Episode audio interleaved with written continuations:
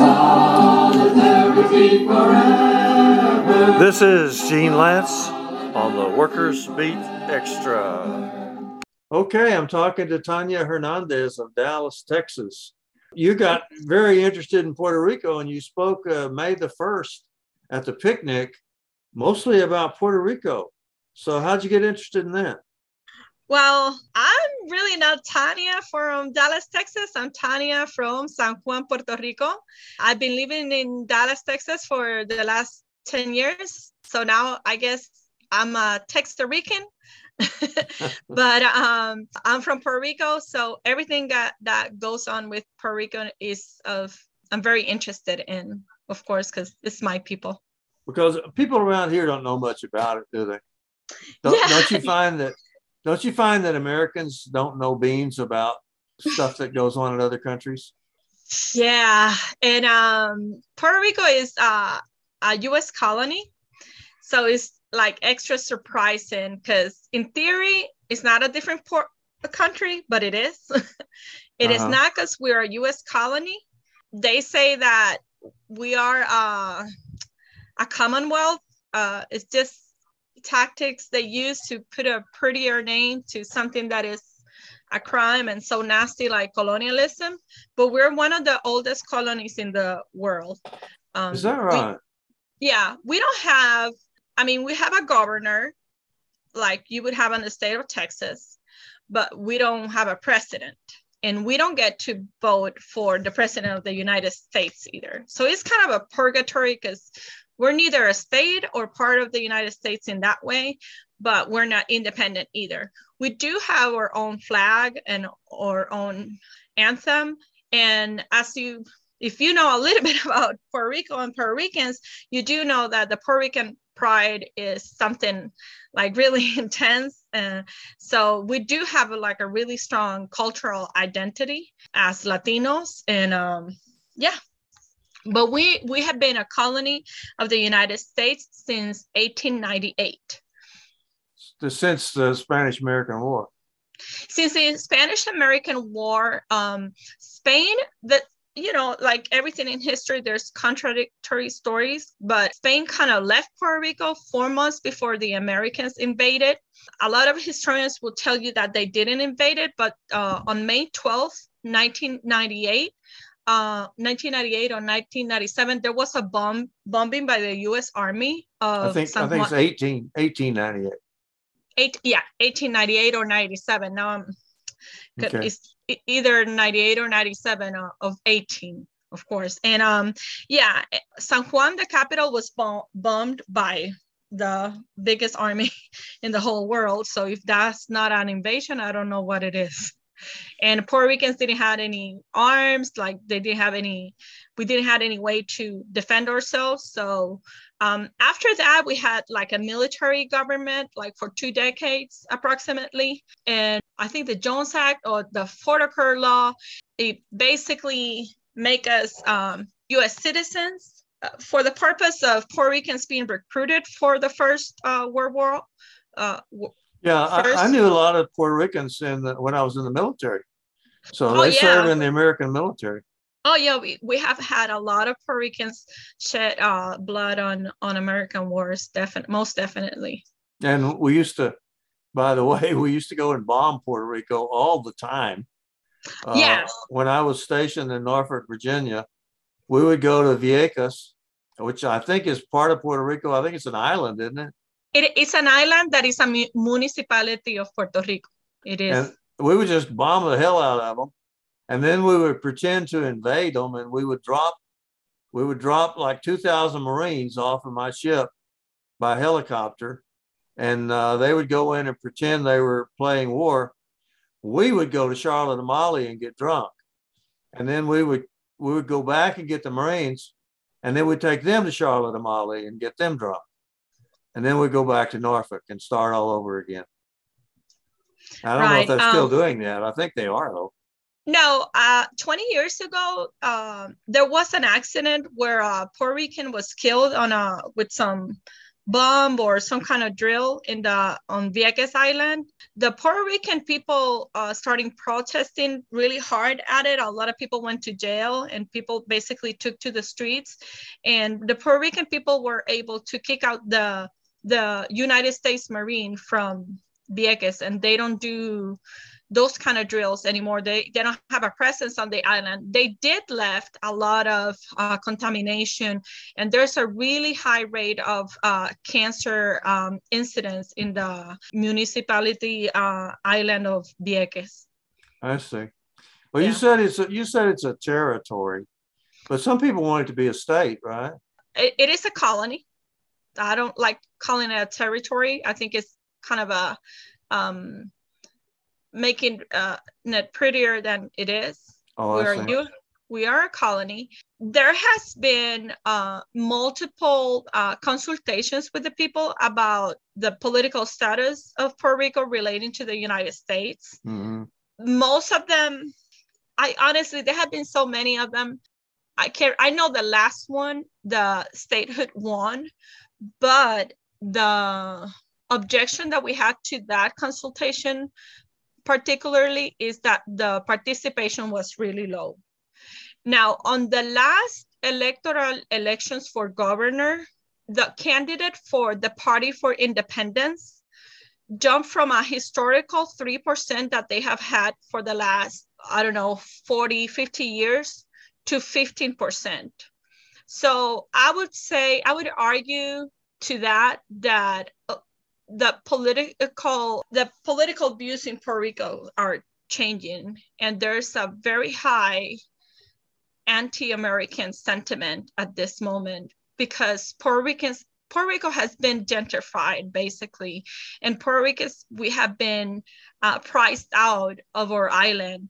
And um, a lot of uh, rich people have come to buy property at low prices and they sell it at three four times higher than um, than they bought so So we know what regentrification is. Here where I live, the houses Yeah. have like have doubled or tripled in the last couple of years. And uh, Yeah. the people that used to live here, this used to be a place for working people to live, and now it's a place for rich people to live. Yeah, and that's the thing, Colon. That's what I have observed as I came here to live in Dallas. That a lot of the traits that I saw on my own people, you know, the oppression, the the repression that we were living, the the marginalization that we were living as a people. I've seen it here in the United States on their own people. You'd see it on poor neighborhoods and black and brown neighborhoods and immigrant uh, neighborhoods and working class people neighborhood. And uh, yeah, uh, colonialism is not only, I think, outside of the United States, it also happens here. Oh, and uh, most important of all, in uh, indigenous people, which are the original people that were living on these lands, lands have been marginalized. Mhm. You said that there was more more feeling in Puerto Rico today for independence. You said that the the vote had had increased a great deal toward going toward independence, and you also commented that there's more of an anti-American thinking than they used to have. Do you think that's all through South America? Because I just noticed that yesterday there was uh, an election in uh, in Colombia, and that the uh, the person that got the most votes is someone that the United States really, really doesn't want.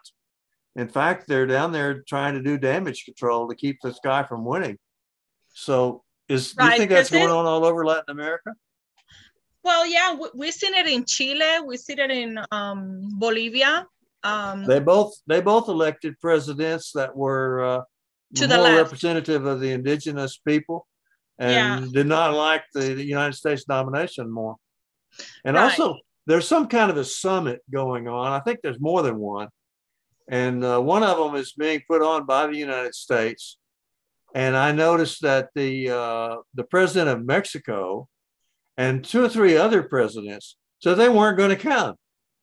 Uh, so they're not just uh, dogs that, that will come when the United States whistles, and that's kind of unusual. Can you uh, are you aware of that?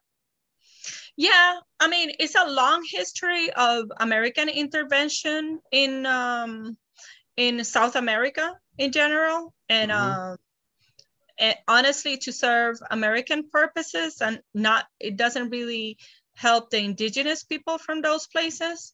So after years of that, I think people have been cutting up, and nowadays, in the age of information, uh, a lot of young people have that all that information available at the tips of their fingers in a phone or in a computer and um, i think it's a little bit easier to spread the knowledge of the history that their people have gone through and they can act organize in accordingly to that I know so, that yeah I know some countries have elected leaders that the United States disagrees with. Well, really, it's the oil companies that disagree with them.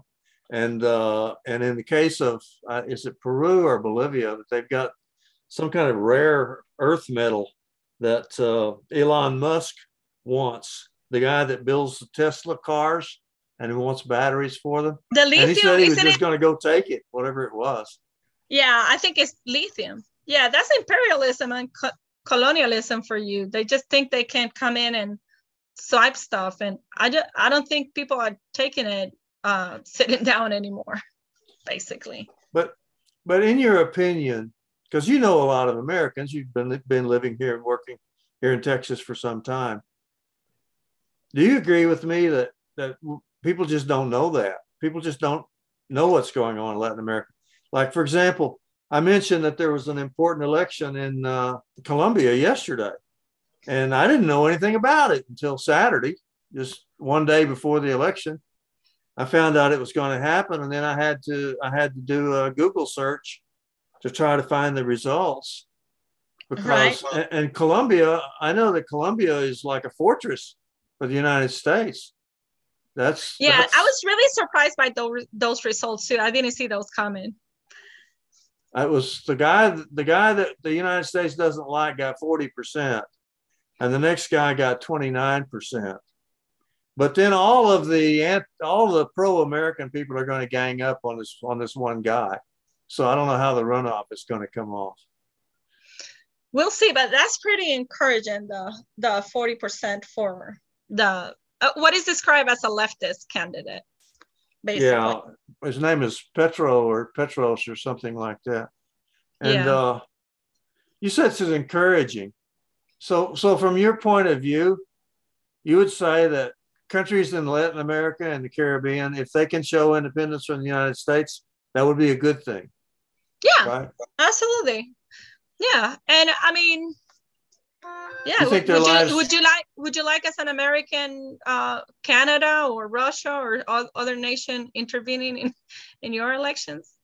But but the United States does it regularly, and and uh, Right. in those countries, right. Um and i think you're right. A lot of the people don't know i think uh the american people and the working class have been brought to a place where basically we live in a rat race and we're basically trying to survive and fighting so many things in here that sometimes it's um, difficult to keep up with all those things that are happening elsewhere in the world. Also, I think the media here is designed to that. Uh, the media's co- corporations that control uh, the the mainstream media and the whole messaging, unless you're actively looking for uh, other outlets that can give you that information is very controlled. Like I, I used to have Sling TV with the CNN and the MSNBC until one day I realized that it was all the same. They were all reporting the same thing, and and I wanted to do, to know other things that weren't controlled by this big media corporation moguls that Well- are controlling the narrative. how do you do that? I mean, if you wanted to become if you wanted to become more informed about the world situation, if you wanted to get the point of view of other countries or Puerto Rican point of view or, Mhm. or any other country's point of view, where would you go? Found a few. For example, here in the United States, I have found a, a podcast called um, the Socialist Program. Uh, has a pretty good analysis. Um, uh, in um, in YouTube, Breaking Through News. What about Ed- Teles, Telesur? Have you ever listened to that? Yes, and uh, that was another one that I was gonna mention. Telesur is a really good one. Al Jazeera, I would recommend that one too. I don't Um, know if they're right or wrong, but I do know No. they're different. I know Yes. if, you, if you, for example, if, if you listen to anything about the Ukraine today and you get it from an American source, all of the Ukrainians are saints and all of the Russians are demons. Right. And everything Mhm. that, that the Ukrainians do is just wonderful. And everything Right. that the, that the, anybody else does is just horrendous. And it's, uh, and you, surely people see through that. I mean, there's got to be another side to the argument. Right. And in that um, situation is really much more complicated and nuanced for, you know, a news outlet to be defining it, you know, to reporting constantly like these are the bad guys and these are the good guys. It's really complicated and it's really risky too, because for a time there, the narrative was really pushing into a more confrontative um, situation between the United States and and Russia, and that really puts us all in peril because it it ba- basically puts us on a uh, of a, on the verge of a nuclear war, and I don't Okay. think any anybody wants that. And the verge um, of a nuclear war. That seems that sounds like a good place to stop. the the you're going to go on. You're going to go on encouraging people to get past uh, colonialism. I assume is that right? Yeah, absolutely, yeah, to break the chains.